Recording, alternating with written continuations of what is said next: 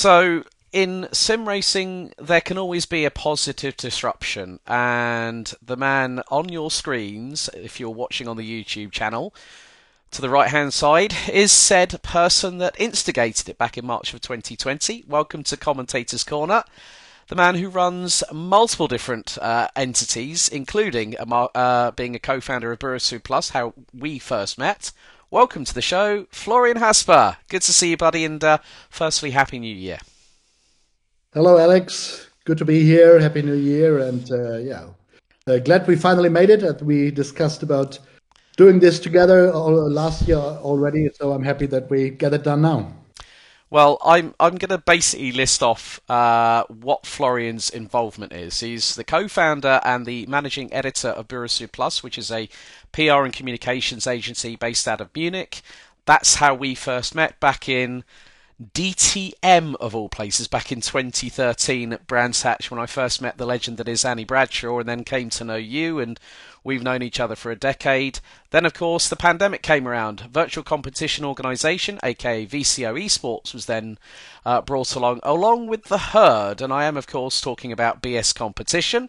Uh, we'll be getting onto that a little bit later on. Uh, and then of course things uh, snowballed, of course, I still have in pristine condition the first ever ep- uh, first ever issue that Florian personally gave to me at Milton Keynes at the VCO Racebot Summit uh, of Send It. And then, of course, there's been a lot that's been happening for you, Florian. But how are things uh, with, with you know because you're you're doing a lot of work behind the scenes, uh, especially with like say VCO. BS competition now we're going to be going into eNASCAR for 2024, which is really really exciting. Um, of course, uh, VCARUS, which was unveiled with the AC, uh, AECH back in December of 22 at the Sim Racing Expo. Um, Want to have a catch up with you about that, but. How how is your typical day? Because it's no two days with you are, are ever the same, mate. Because you're a very busy man. Whenever I uh, send you a WhatsApp or a Discord message. Yeah, yeah. I mean, a typical day. Uh, I mean, it's it's totally normal. Uh, this is I think um, what what might be special is is the variety of topics that we are dealing with actually, and I mean, uh, and uh, it's it's like like in your life or uh, any other person's life. I mean, uh, top priority is family. I would say so. Whenever there's anything, I've got three kids. Yeah, I mean, kids they are almost grown up. Yeah, my my son is 17, and then 15, the two girls, and 12 um, and a and a great wife. So this is when whenever anything's happening there, then I have to jump and be there and try to try to be as um, as good of a dad as I can be. And uh, so this is top priority. Then uh, obviously we all have to earn money and buy food for the people that we love and ourselves. So um, so the work at Burosüd Plus uh, with my colleagues here, with my team, this is you know what we do for a living. I would say, yeah, this is where we where we earn our money and where we do services for our customers and so on. So I must say this is also a or the second priority because when whenever it's about our customers we have to we have to be there and and and and provide the services that we sold or promised and so on and then there's the there's the huge area of sim racing yeah and the uh, passion that goes in there and it's a merger of all of that yeah i mean it's uh, my my family knows about sim racing now and mm. uh, and they know okay what are you doing there, Dad? Why are you spending a Saturday night at five o'clock and watching uh, 24 hours of Daytona or Nurburgring or whatever on iRacing or other countless events? And uh, but now they got used to it, and so my family is is on the same page as as I am. They think it's all mad, but mm. okay, they don't have to love it.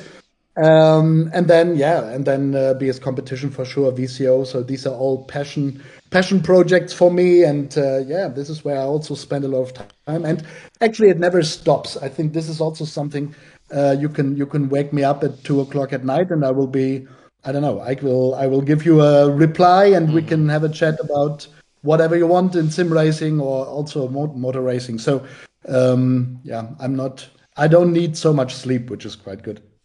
Yeah, that's the thing as we get older, Florian, that we, we tend to have, you know, we tend to have good quality sleep, but it's very, very minimal. I mean, like, say, for instance, uh, a 24 hour race, um, whereby you're probably literally having half hour power naps here, there, and everywhere whilst trying to juggle when uh, a smartphone either makes a you know you get a phone call, a WhatsApp, a, a, a Facebook message, Discord. There's so much that happens within motorsport, and we we've known each other for a decade, so we know how each other works really really well. But of course, let's turn to VCO first of all. Um, March 2020, COVID 19 hits, and then sim racing is thrust front and center into the limelight and VCO becomes the power the powerful disruptive but positive disruptive force where we saw competitions such as the Esports Racing League, the ERL, then we saw the ProSim series, uh, ProSim Infinity, uh, which Infinity. was yeah, uh, and then of course the Esports Racing World Cup, which has for the last two runnings of it has been won by the legendary Team Redline, and of course, um, as per the VCO website, I do see that uh, ERWC3 is probably not that far away, if I'm very much mistaken. Well, you know, um, anything can happen, and we want to keep on doing things uh, on a regular basis. And uh, but on the other hand, and this is always a bit, I don't know uh, challenge you know what do you do? What is fruitful? What is the route that that really makes sense to follow? And uh, when we started we were yeah we were just trying out things. And to be honest the pandemic was was a was a surprise i mean for all of us. But uh, it was not that that the timing of setting up vco was like okay there's a pandemic sim racing goes through the roof so we do vco so the idea for vco was much earlier. And suddenly we were I don't know, everything was speeding up because suddenly there was uh, a, a, big focus on sim racing, and this whole scene exploded to a certain degree.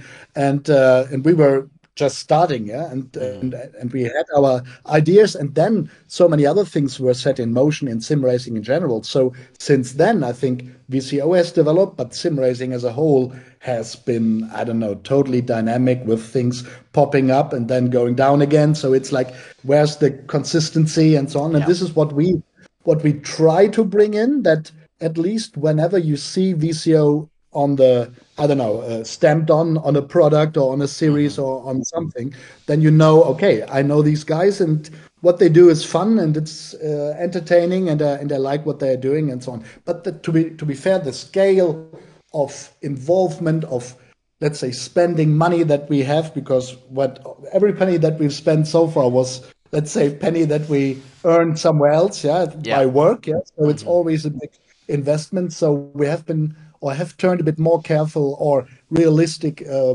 in terms of prize money like 50,000 100,000 and so on so we really invested a lot over the past years uh, and now it's it's rather about refining everything and and seeing uh, is this really what gets sim racing further? Is uh, can we compete with other entities out there uh, that might have I don't know more money and more prize money uh, uh, to to give away? So I think the whole scene is so much in motion, and we try to we try to stick to our promise that we are there and creative, uh, but we are a bit less crazy than maybe maybe three years ago. I would say. Yeah, there was a lot coming from uh, from VCO. Of course, the the esports studio is still uh, close to I think nearly 90 episodes, with uh, originally being hosted by Ben Constantinos, now uh, two-time VCO Simi Award winner in terms of best commentator Arjuna Kankapati, uh, with Lewis McGlade trying to spout off on social media. We we both know Lewis very very well.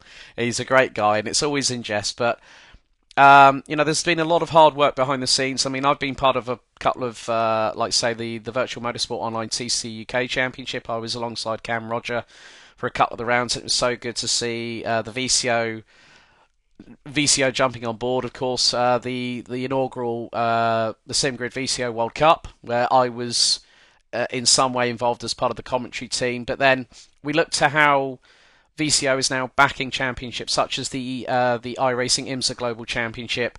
Uh, you've got the tie with, with Boris and the team at uh, Low Fuel Motorsport with uh, LFMX uh, Flexstream. You've got like 24 Hour Series Esports, Form, FSR, Formula Sim Racing, the VW Jetta Cup. I um, forgot about all this already. I think it's you know it's we we did quite a few things actually. Yeah, that seems to be true but, but but but I think in in some respects it's always good when you're seeing brands like IMSA, and you've been a regular in the paddock through Burosüd and obviously working with uh, one person that we know very, very well, Jens Marquardt, former BMW Motorsport head, now Andreas Roos leads the team. Of course, they're going into World Endurance Championship with Team WRT. Valentino Rossi is now a BMW M, uh, BMW Motorsport Works driver and has just been announced alongside Lello Marciello to run at the Bathurst 12 Hours at Mount Panorama very soon. Um, it's it's quite good that IMSA and other championships are coming on board. That they want to they want to bridge that that blurred line that we you and I have seen for a multitude of years, and that line has got so so small that we're seeing a lot of people either going from sim to real or they're going from real to sim, and you're seeing a lot of you know IRL drivers that that do get on on the sims, like say Tony Kanaan, Daniel Morad, where that line that we saw in in say January February 20, 2020 now in January of 2024 is a completely different mm-hmm. proposition altogether, isn't it? Yeah, absolutely. I mean, and and this is, or it all started four years ago with the Pro Sim series, yeah, mm-hmm. because this was something where we said, okay, there are pro drivers and they are not sim drivers or sim racers, and then there are sim drivers who never have seen a um, a real world track. But this is now completely upside down. So we cannot do a pro sim anymore, to be honest, because we we would have everyone could do everything, you know. So this is a, a, huge development. And then if you only, or you already started naming a few, but also with our team on the team side with Bees competition, and we uh, were working with Laurin Heinrich, uh, and now he's a Porsche Works driver doing IMSA, DTM, and all that. So this is, I mean, it's it's happening, and there are many other examples. Also, currently Phil Dennis in our team, Robbie Foley. These, uh, so sim racing is very much naturally integrated into racing drivers' careers, I would say. And uh, and then you have the and this is the great thing about sim racing. Also, the big challenge. You have so many different aspects. Yeah, you have got um, uh, different. Uh, well, you have got content creation on one hand, and you have uh, the actual racing. So, uh, think about Casey Kirwan. Is he a streamer? Is he a racer? Is he? So, you know, I, I think you can have multiple personalities and facets in in sim racing. And this is this is what i love about it because it's not just okay you are what you are you do what you do but it's so flexible you can just tell so many different angles and storylines yeah. Yeah, I mean, especially when, like, say, uh, we're going to mention one of your veteran drivers at BS competition, Niels Noyox, uh, who, for those that don't know, uh, goes under the alias Sim Racing Meter, which is basically the the the the back the bottom of your arse, as David Coulthard would say when he was running in Formula One.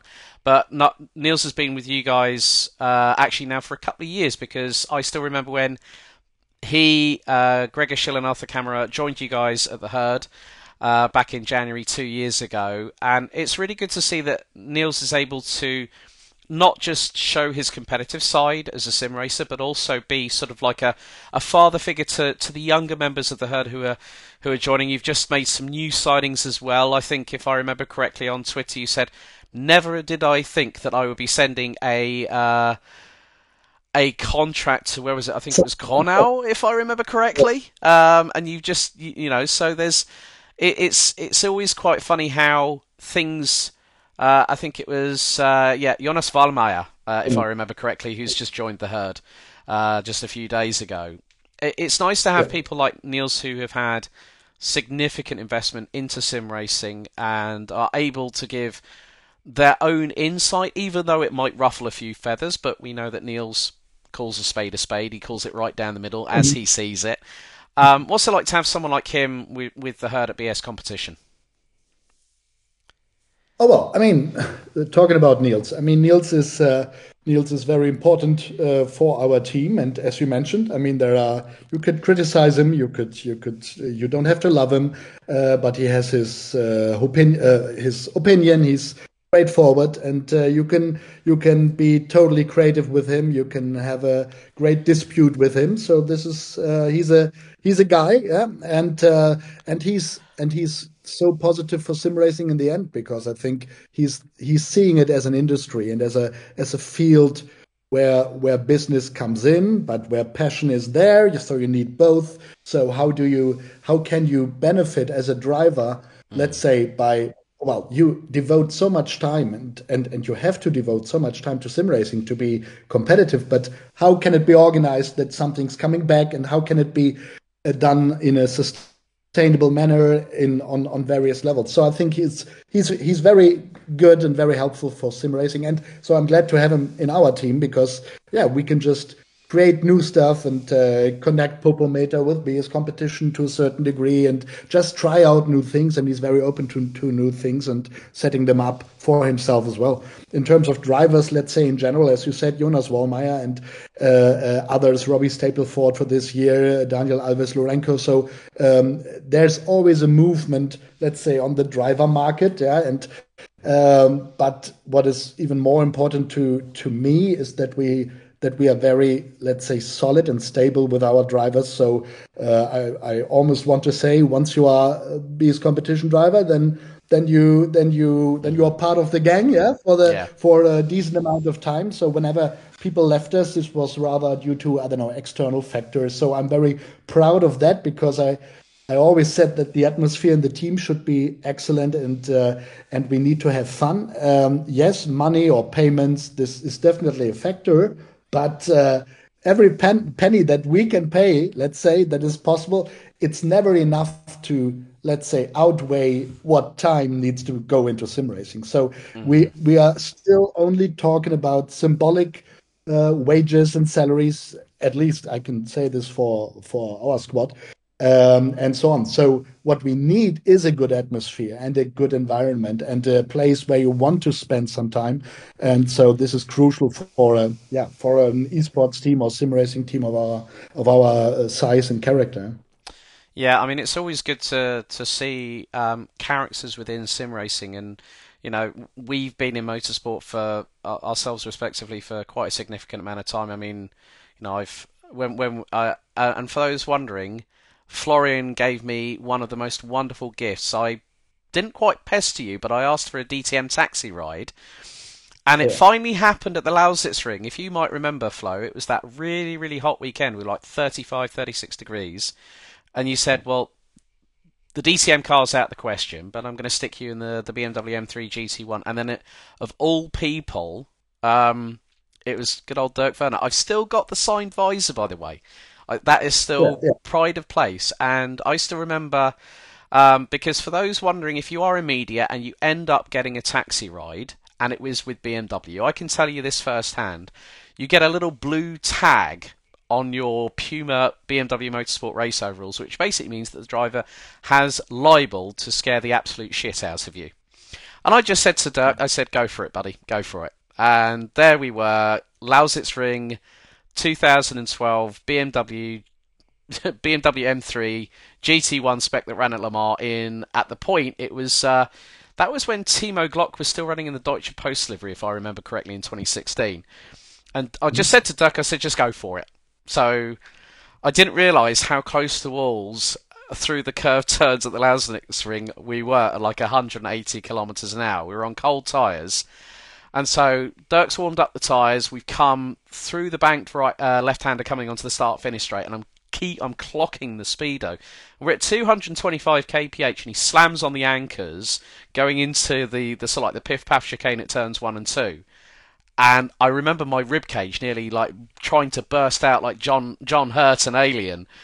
But you know, I I always thank this man because it was one of the most uh, visceral experiences as. Uh, as not just a person who works within the industry, but also someone who who loves motorsport. And you know, I'm I'm I'm always in your debt for that, buddy. You know that. And uh, I think it. This was, it, this was a you know this this this this thing that journalists get let's say a taste of how does it feel to be in the car this is such a great thing and bmw does it other manufacturers do it as well i think i don't know if it's done so much these days but uh, uh, when when bmw was in dtm this was a huge thing i mean mm-hmm. uh, this was this was the the ultimate let's say motorsport uh, atmosphere that you could that we uh, could feel yeah and mm-hmm. uh, to be honest i i also did it I don't know, once by myself, and I will never forget it either, because I think then you have a slight idea of yeah, being a being being on the track and not just doing our commentating and organizing blah blah surrounded and yeah. this is why why we why we love it yeah because this is what it's all about. Yeah um talking about racing just to remember 9 months ago you got you got your first iRacing podium didn't you? Yes. Yeah yeah. I mean uh, yeah i i had to try it and i'm and i have a sim at home now which is which is unbelievable and uh, and this is a time thing I would love to do it more. Then I experimented with streaming, and you know, it's just messing around with things and just being having yeah having fun. And I mean, it's absolutely not interesting what I do and what I how I drive and race, but it is yeah. But then to, but I have to admit, then finishing, I think in this race someone went off, and then I inherited P3 or something but this felt amazing. You know, I mean, I mean, this this was no achievement, of course, because because yeah. it. I mean, I was driving for five days and then I, but but I and then you feel um, or you have an idea of how people feel who win a 24 hour race virtually, who win uh, any any race actually uh, uh, on iRacing or ACC or wherever, but then also in the real world. And and um, this is also something that I will always be thankful, uh, uh or sim racing be thankful for, because I think to get myself even closer to motor racing and to the feelings and to the emotions that you have as a driver or as a team principal or whatever this is this is unique because i always was let's say or were quite detached and you you write press releases about it and you talk mm-hmm. about it but then if you sit in a car if you sit in a simulator if you i don't know are connected to a team quite closely then then it feels different yeah, it, it definitely does. I mean, I, I had the uh, for the last three years I've been doing the daily reports uh, for Rotax for the grand finals, and it's quite funny when uh, I got I got like literally four or five WhatsApp messages. Why aren't you down at the podium? And I said, well. My work doesn't stop when you guys are celebrating with your team and everything and getting the trophies. So I said there's work to be done and there were times when and and Florian you'll understand this as well when you're waiting for race control or the stewards to decide results and like the races the races of like let's say uh, typical DTM weekend you know back back in, in 2016 it was a dual race race weekend format. So you had free practice you had qualifying for race one on the uh, and then race one on the Saturday then you had qualifying for, for race two and race two on the Sunday.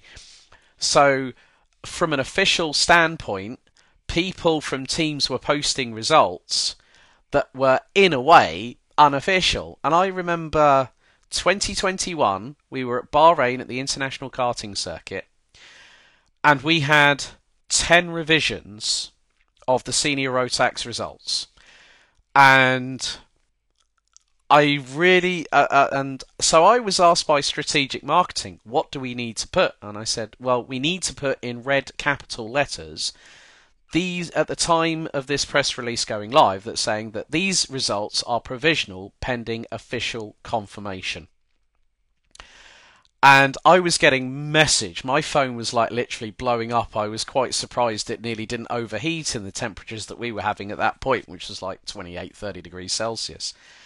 And there were times when you're you're still there at the track until like about 10, 11, half past 12 at night. And then it, it, it, it is one of those things, Flo, that we, we both had experience of it when as soon as everything's finished and you, you shut the laptop down on the Sunday evening, you just go, thank God that's over, don't you?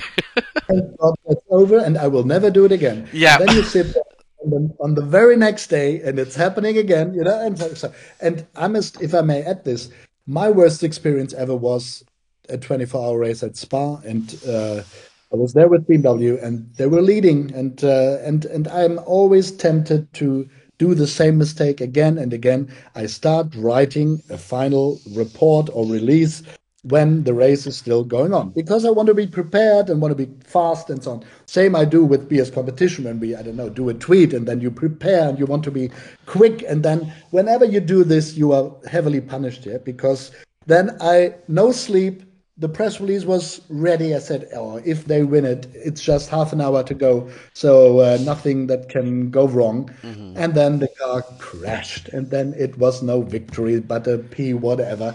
And then I said, "Okay, I give up. I'm I'm out of here because you know then you know you have to start it all again, and you are tired and and so on." So these were yeah funny funny parts of my of my career there. Yeah, I mean, especially when uh, the legend, the enigma that is Mr. Alex Zanardi, ran with uh, Bruno Spengler and Timo Glock in the Z4M with Roberto Ravaglia at ROAL Motorsport, 24 hours of Spa, and Timo's doing the final double stint, 23 hours on the clock elapses, and one of the pistons goes in the Z4M's engine, and Timo is on the side of the road and he was just like completely gutted. And Alex and Bruno did the did what good teammates do, just go like, look, we pushed, we were on course for a top ten finish. Maybe we need to do this again, and yeah. um, which was which is very well personified through the, the film that Nick and Tim Hanna at our good friends at Stereo Screen did. I, I still have quite a few of the DVDs, which includes 24 hours, uh, well, one one team, one target, where you had uh, great funny segues such as Jörg Müller and Augusto Farfus, uh, mm. who know each other very well, both live in Monte Carlo. And um, Jörg was saying, How's your German? And then Augusto's uh, funny German attempt, which actually wasn't too bad for a Brazilian, uh, made me laugh every single time. I mean, I even had the chance to actually commentate on, on Jörg when he came over to Karting Genk with Robert Schlinson mm-hmm. from RS Competition, and Jörg was just mm-hmm. of the impression like, yeah, I'm just here to have fun. It's just a bit of karting. And then Robert's like saying, come on, man, you got a push. And he said, what? so it's it's always quite funny. And like people said, you commentated on Jörg Müller. Yeah, but I was in the commentary box the whole time, so I didn't actually get a chance to go down and meet him.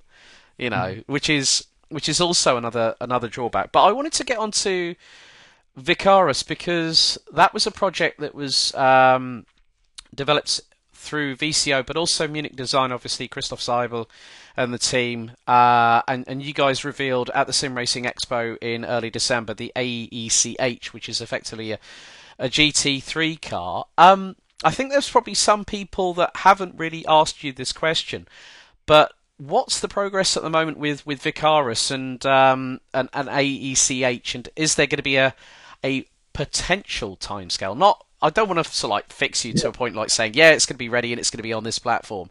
How are things yeah. looking with the VCARUS project? Because you know we, we, we haven't really heard much about it, Florian. No, it's true. It's true. It's a it's a funny timing actually that you that you ask me about it now because uh, after the initial announcement, I had hoped for let's say to be quicker in terms of getting this, and the goal was to get it into rFactor two uh, to to start with. Um, then there were several reasons why this went much slower than than I would have hoped for. Um, and then actually the whole situation changed a bit because the plan was to run it in the ERL, and then the ERL we stepped down because we said, okay, we will see how other projects out there will develop, and will we look silly if we continue with what we've done, etc. So this is where a bit more, let's say, motion came, or even more motion came into sim racing so so the, everything slowed down. But uh, actually, a couple of weeks ago, this VCARUS topic, um, yeah, came up to speed again. So uh, I'm now intending not to bring it to rFactor 2 anymore, but to Assetto Corsa, uh, and then uh, to do certain things with it. Uh, first step would be to really get it into the game and then have it available and do stuff with it. So this definitely is the goal now. Uh, I cannot give you a time frame, but I hope that it's I don't know, ready in the next two to three months, and then we see what we do. Or there are plans or ideas uh, how to use the car then, uh, but let's see. But I, I'm definitely haven't given up on this topic. Uh, so mm-hmm. much work from the from the colleagues at, uh, at, at at Munich Design went went into the car, and I, and I love it. And I mean, you know, the the idea was even bigger, yeah, like a range of the car. Now, next thing could be a hypercar, could be a so because why it was born, the whole idea was that I was fed up of BOP. I didn't want to have, yes. let's say, so many. And if you wanted to do a certain certain series, so many of the of the VCO competitions were were always with single single make uh, uh, grids, yeah. And uh, then we thought, okay, then we can create our own car, so it's it's VCO branded throughout, yeah. Um, but let's see. So the project is not dead. It was it was close to be dead a few months ago, but now it's it's it's back alive. So um, let's see. But I will keep you posted. I'm really glad to hear that because when uh, you and Christoph were on the stage speaking to Luke about the car and we got the first sort of like wonderful designs, uh, which I'll actually be putting on the screen now, which includes uh, a hell of a driver-centric uh, cockpit, Co- kind of uh, showcases a little bit of Porsche 918 Spider with the way it sort of like wraps around the driver a little bit, which is mm-hmm. which is which is quite cool, and and you know having the having a very very driver centric steering wheel, very much racing uh, racing style like we see on the LMDH cars. Um. But yeah. it's it's I, mean like I'm I'm actually looking at it on my smart on my iPhone at the moment, and I'm just like thinking God, I remember when we saw the pictures, and I was like, "There's a little bit of there's a little bit of everything in there. It's not just, yeah. it, but it's its own brand." And you know, I'm yeah. really looking forward to hearing from you uh, personally when when you send me WhatsApp and saying, "Right, okay, it's ready." You know, and I, am looking I'm looking forward to seeing when that car hits the uh, the virtual racetracks, buddy. Yeah, I mean, you know, there are there are many people around who who say who talk rubbish, etc. So if the project dies, I will also let you know. Yeah, so it's it's always it's always an option. I'm not uh, I'm not here uh, to to tell any any stories. Um, so, but I want to fight for it, and I want to make it happen, and so uh, so I think there's a good likelihood that we will see it racing. Yeah. Um, I wanted to ask now about the decision to go to eNASCAR for the Coca-Cola series yeah. on iRacing. What prompted um, what prompted that choice? Oh, well, it's also also a good question. I mean, uh, we were we were no basically in sim racing there are so many things happening and you know as a well if you're a team you at the beginning you cannot do everything so you're looking at series you like them uh, i mean uh, we are pretty much a bmw team i would say so porsche super cup uh, on iRacing was never let's say our main priority then we had Michael Gayet uh, running there then Oscar Rewinner which is great he will uh, make his return now so even if the series are big it's not a not necessarily that you are competing in it or that you are asked to compete and so on. And then, um, yeah, they the conversation started uh, between NASCAR, iRacing, and us, and then we we got the chance to do it, and uh, uh, so and then we still consider, okay, does it make sense for us? So are we do we have any connection to North America, or do we have any connection to to NASCAR racing? And then uh, obviously we we confirmed this, and if I look at I don't know what we what we do with Turner Motorsport in the in the IMSA world, yeah, and so on. So I think there are many many people in North America, in the US, who uh, not many, let's say, yeah, in realistic terms, in sim racing terms, there are there are people who know BS competition already, and I think there is a there's a there's a good good chance that this audience will will grow and that the herd will grow in North America through the NASCAR uh, competition, and I'm, uh, I'm, I'm really looking forward. We we've saw we've seen this since the announcement uh, uh a few days ago. Um, um, yeah, we have gained followers. Mm-hmm. It was a big success. So actually, people seem to care that um, that we are in there, or seem to care about NASCAR teams in general. So we are really excited, and now we will see. Okay, which drivers do we do we attract, and so on, and and how competitive do we will we be? I mean, our goal is to be competitive. We never want to show up and finish somewhere. I don't know. Um, it doesn't work all the time, but uh, but we want to we want to leave a mark in NASCAR, and um, so uh, so let's see. Yeah. Um, also, apart from the RWC, which actually took place at Simply Race uh, early last year, um, you know, you recently tweeted about a week ago. I love LAN events. LAN events are part and parcel of sim racing. Of course, there was the possibility that it was going to be in Germany, and then things didn't quite work out. We, I know about the specifics, but we're not going to go into details about it. But now uh, we've got the the battle for glory, uh, which is the top Racing Unleashed drivers, uh, who, funnily enough, at the time of recording this podcast, uh, happens tomorrow in Munich, and um, it's going to be at, at Motor World in Munich as well. That's really exciting. That again, that you're you're making sure that there are certain events that are really, really sort of coming to the fore, of course.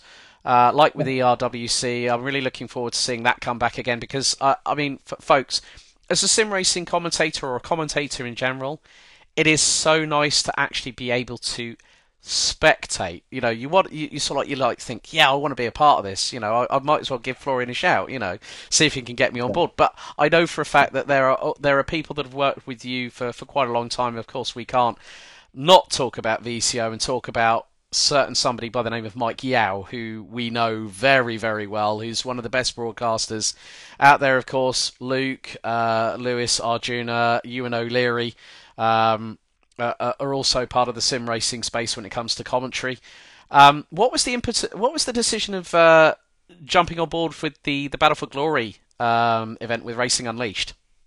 Yeah, I mean, uh, we had been in in touch with Racing Unleashed for quite a while, and because I mean they have a lounge here in Munich.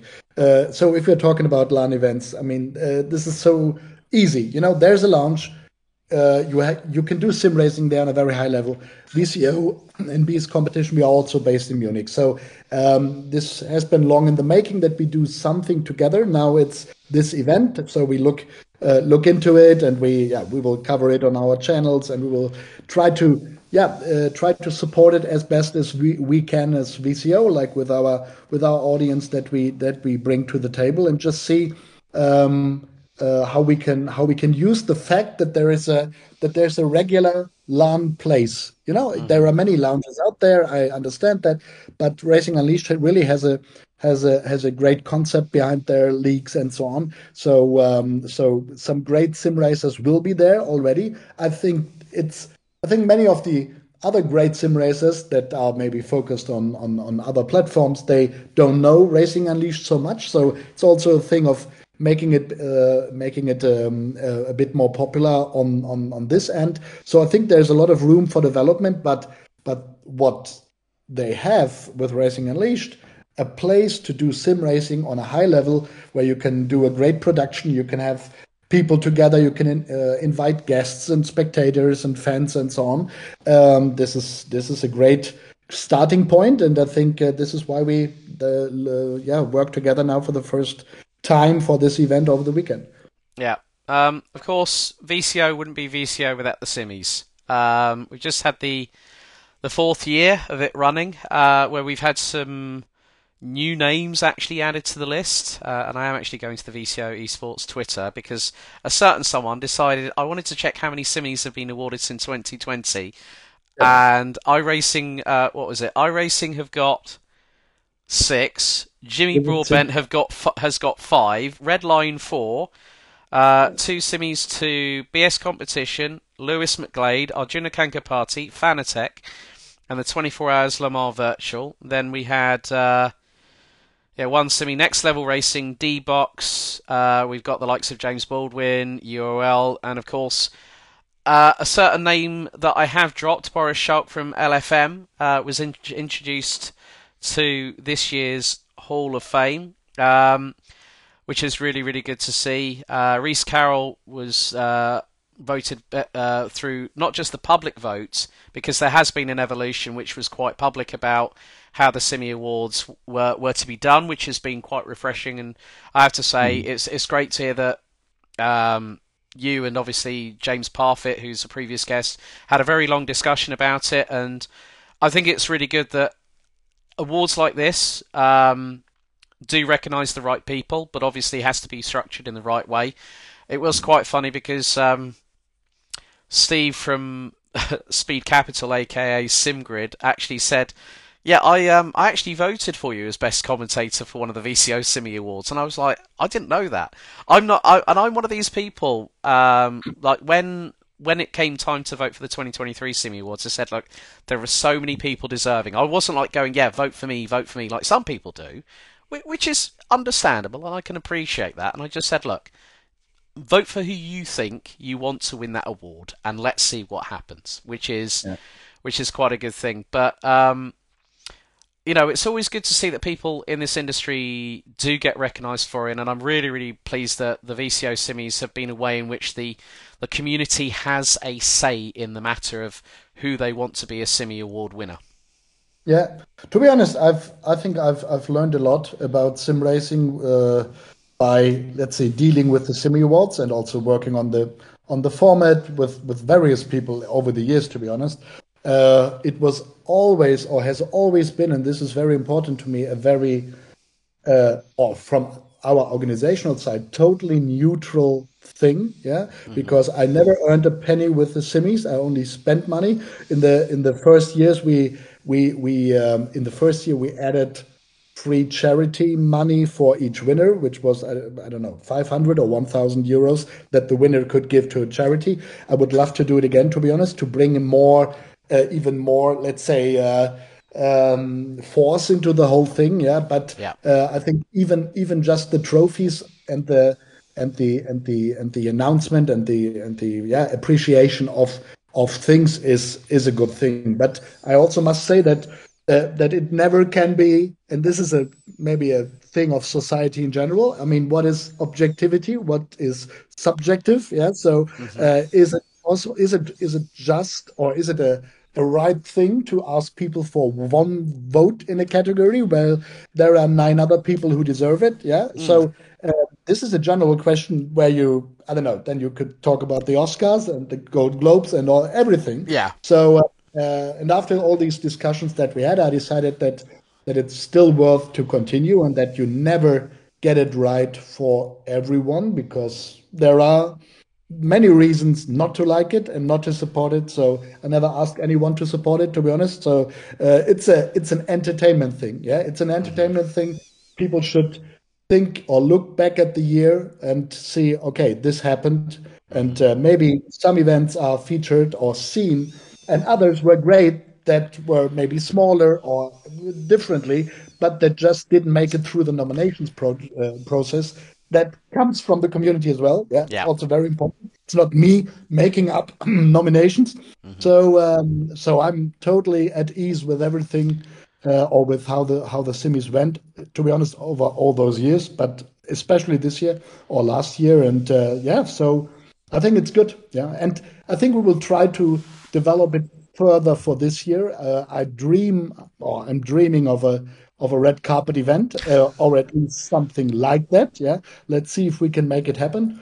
Um, or develop it uh, to this thing because I think and this is the crucial bit. I think the sim racing uh, community um, is is not just this one community. There are several communities, countless maybe. So mm-hmm. it's always hard if someone says, "But you have to ask their community and involve their community."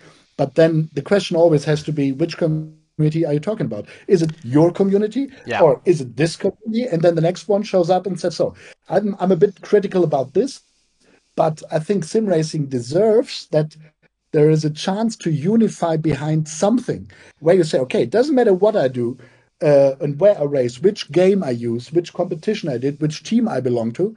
Uh, if I'm just an amateur or I'm just a fan and or a pro or whatever, but I accept that this guy there deserves this I don't know, trophy or award because I like his commentary or I can understand people like his commentary or, or the other categories. So I think it would be good for sim racing to be a bit more, let's say, uh, sometimes less critical or less, uh, but to unify behind anything because then you are stronger as a whole. Yeah?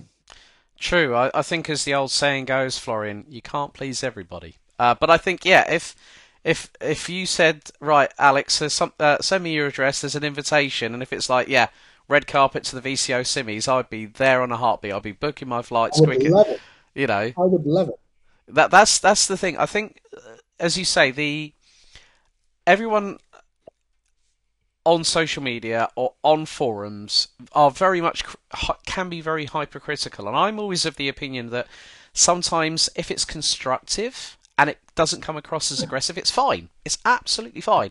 But then there are people who put down their two cents, hit enter, and don't think of the consequences, and then get the backlash as a, or, or someone gets the backlash as a, as a as a direct correlation. But we'll move away from the simmies because I'm so glad that the 19th to the 21st of January It's the start of another VCO Grand Slam on iRacing with the Daytona, the iRacing Daytona 24. I mean, I've always enjoyed the fact that I think what is it? It's Daytona, Sebring, the six hours of the Glen, and also Petit Le Mans, if I remember, as per the iRacing um, special uh, special events.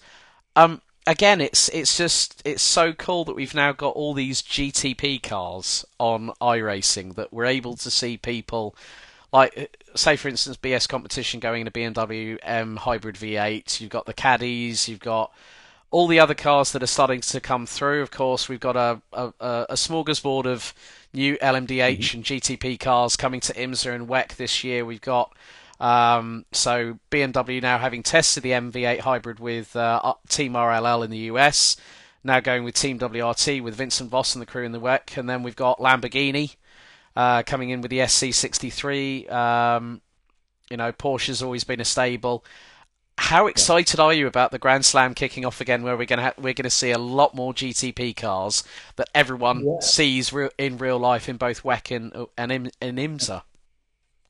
No, I mean to be honest, this is it's just crazy because I think Daytona on iRacing is the biggest sim racing event in the world. Yeah, I mean you can you can talk about prize money and other and so on, but if there are sixteen thousand or seventeen or twenty thousand people uh, doing one thing, let's say doing a race at the same time, let's say roughly, I yeah. think this is a this is a crazy motor racing uh, yeah event. Yeah, and so we are just really happy that that that iRacing allows us to be a part of it. Yeah, and um, this is one of these various roles that we have as VC, VCO. We are here rather, I would say, a partner of iRacing. We we try to support the event. We we don't do a lot, to be honest. We we add trophies for the winners. Okay, mm-hmm. maybe we we are we we hope to have another incentive this time um, which which I cannot uh, uh, talk about just now, but uh, this could be could be quite cool also in terms of IMSA.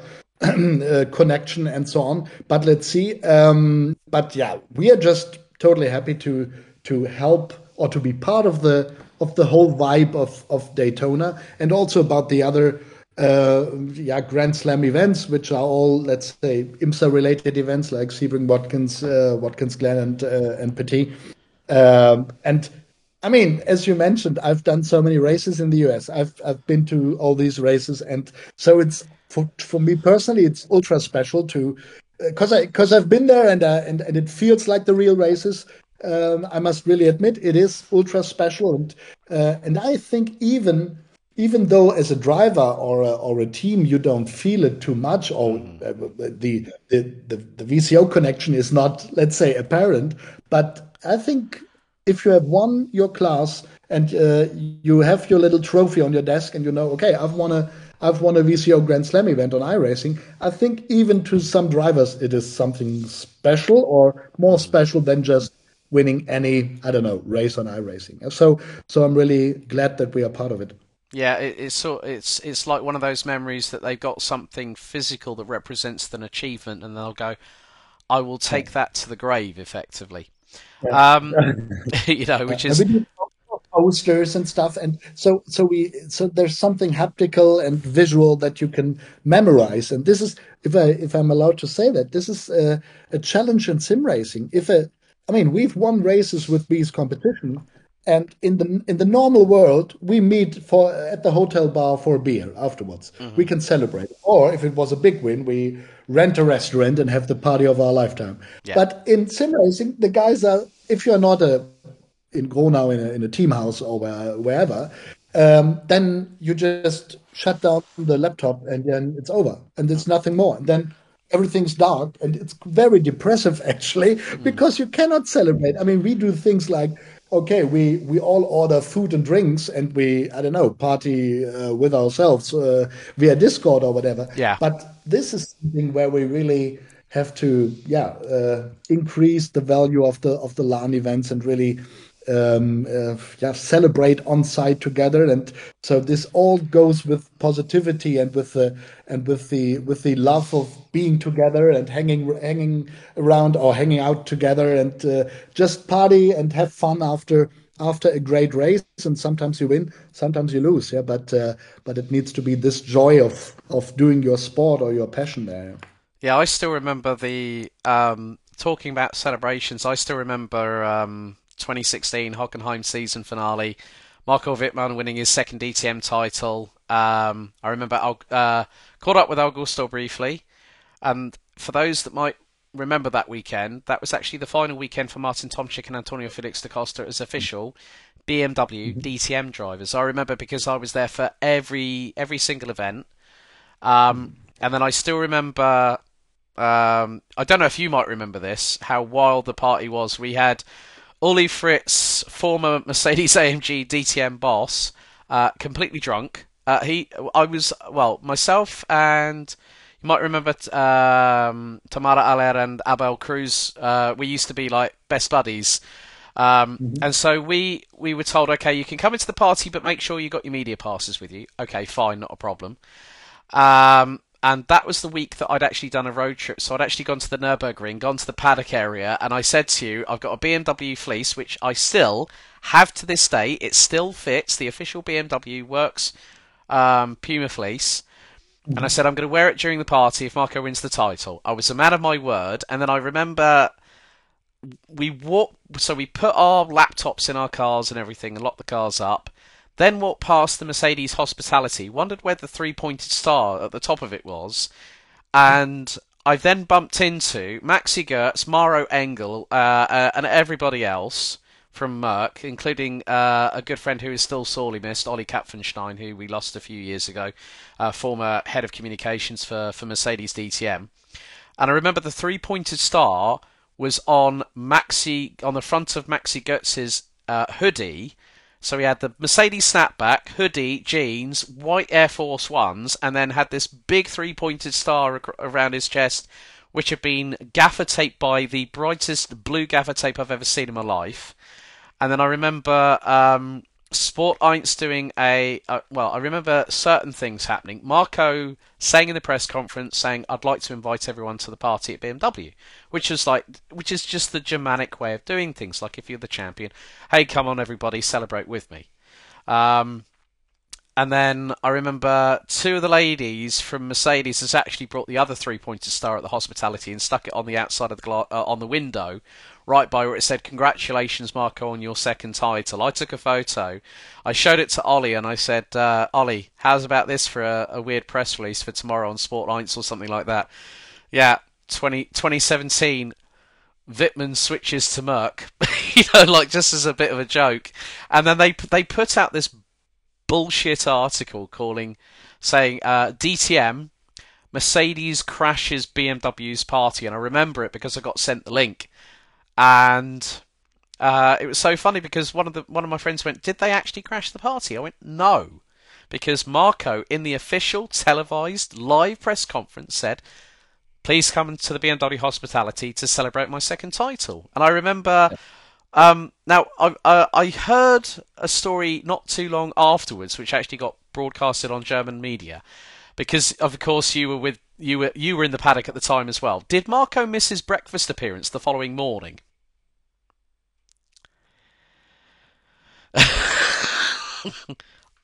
I I think it's a it's a possibility. Yeah. yeah okay. That that. Yeah, to be honest, maybe I also missed it. You know what I mean? And so we were all happy that uh, yeah. that there was no no appearance. So uh, uh, it is possible. Yeah. Yeah. Exactly. Because because there, because there was this routine, or not a routine, but uh, I think in the in the in, in the morning after winning the title, then there was breakfast TV uh, in, in in Germany or early morning. I don't know how you call it in England, but so um, yeah. Uh, so this this was then something. Okay, how did the party go and so on? Which is such a cruel thing you can do to people because th- this is really early and the party has been long and so on. But I I can't remember this particular uh, situation to be honest. But I just can say all these parties at the end of DTM seasons has uh, were great. Yeah. Um, uh, I don't remember many of them. That's always a well. I mean, there. I mean, especially when there's Weissbier or Pils or Jägermeister involved, folks. It does happen. People's memory does lapse, and thank you for being completely honest about that, Florian, as well. Um, but I just wanted to. I, have got a final question because we, I'm trying to wrap these up within an hour.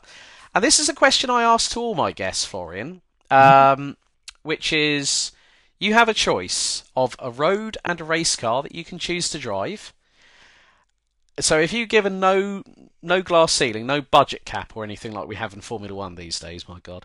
Um, so you can have a choice of a road or uh, and a race car, and you can choose either a stretch of road or a track you want to drive them at. What would you go for? Oh, I must say one thing, uh, and this is maybe disappointing, or or I'm not too much into cars, yeah. So I'm a totally tech noob, yeah. I don't, I cannot give you long talks about engines and about. Oh no no no no, that's fine. That's no, no, fine. no, no, no. So I've no, no, but I know cars and so on, but I'm not uh, not a passionate fan, which was always a bit of a help because I never got dragged too much into the whole thing, but I could be, I don't know, a bit detached or neutral on, on the things. But if I remember uh, when I when I started 24 hour 24 hours Nürburgring, uh, I think it was 2004 and 2005 uh, with um, and 2003 as well. I think two, uh, in 2003 it was the dry ice drama for Schnitzer Motorsport, where they where they were the favorites to let's say win with the M3 GTR uh, at the Nurburgring, and then there was this formation lap, and they put dry ice, and then the the brake lines I don't know were damaged, so uh, they DNF'd, um, and this was a drama. And then they came back and won. Uh, scored one two wins in, in, in 2004 and 2005. So the car needs to be M3 GTR uh, for me. This because this is the winning car for me. This is how it all started. And to be honest, it it must be Nordschleife as well because uh, so many good memories, so many tough nights and and long nights, and then also and then you look at, at the BS competition story. 24 hours Nürburgring. I think it was 2020. We won it we won it uh, on iRacing. Then I think two years later we won it again. So our big special event wins. We also won Spa, but uh, it cannot be a coincidence that this is also uh, Nürburgring with BMW. So um, okay. this needs to be the combination here. Okay. Um, I'm going to. So we're making this effectively, folks, a BMW spec. Uh, final question to commentators' corner. Now I'm going to cast your mind back a little bit, Florian, um, because you had the opportunity to drive the new M2 in Portugal. Yeah. So uh, I'm going to basically say that car, which I think, if I remember correctly, is the was the new the current generation, the new generation of the M2. Mm-hmm. Um, and that car, I would probably end up driving probably around the Algarve. Mm-hmm. But then race car and this is where I bring back our good old DTM days, my friend. Mm-hmm. Mm-hmm. I'm going to go with a car that a lot of people might not know the correlation, but Florian will when he under he'll know exactly which car. The Black Beast, the 2012 DTM Championship winning M M4 DTM, if I remember correctly, or M3, that Bruno won. BMW bank car that won the title when BMW came back with a bang, won all three titles uh, that year, and it is the Black Beast at Major Hockenheim. Surprise. It, yeah, what a what a comeback! What a development of the whole season. I mean, when we started, when they started, it was, and we looked at it. You know, it was not like you expected BMW to win the title in the end. It was a, and Mercedes was so strong and so on. But then it got better and better, and then I think the first podium was at the Lausitzring or the first pole or I don't know. So Bruno got into the season better and better. And then this finale at Hockenheim and him standing on the Black Beast, like, you know, like uh, Matador and so on. So oh, this yes. was this was high level motor racing history written, even if, you know, you're not, I don't know, not a DTM fan or whatever, but this was this was a textbook. Um, yeah, it was so exciting. Crazy moment.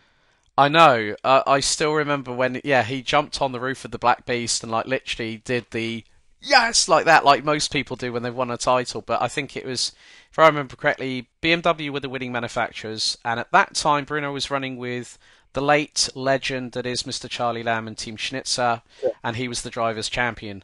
That year. Um, Florian, thank you so much for jumping on board for episode 41, buddy. It's been a real, real pleasure having you on. Folks, don't forget uh, all the relevant social medias for Florian, for VCO, for or VCO Esports, BS Competition. Uh, if I find any for Burosüd Plus, they'll also be in the links down in the description. But don't forget, 19th to the 21st of January 2024, the first out of four races of the VCO Grand Slam takes place on iRacing at the Daytona International Speedway. Any any final words for him before I close things up here on the show? No, thank you for inviting me uh, to this, and uh, yeah, enjoy sim racing, enjoy the real world motor racing, and it's, always great to catch up. And uh, I think we we will continue this in the next years as we've done over the past uh, I don't know thirteen. Something like that. But folks, folks, as I always close out the show, if in doubt, flat out. Thank you so much for watching. Thank you so much for listening on the respective audio platforms: Downforce Radio, Spotify.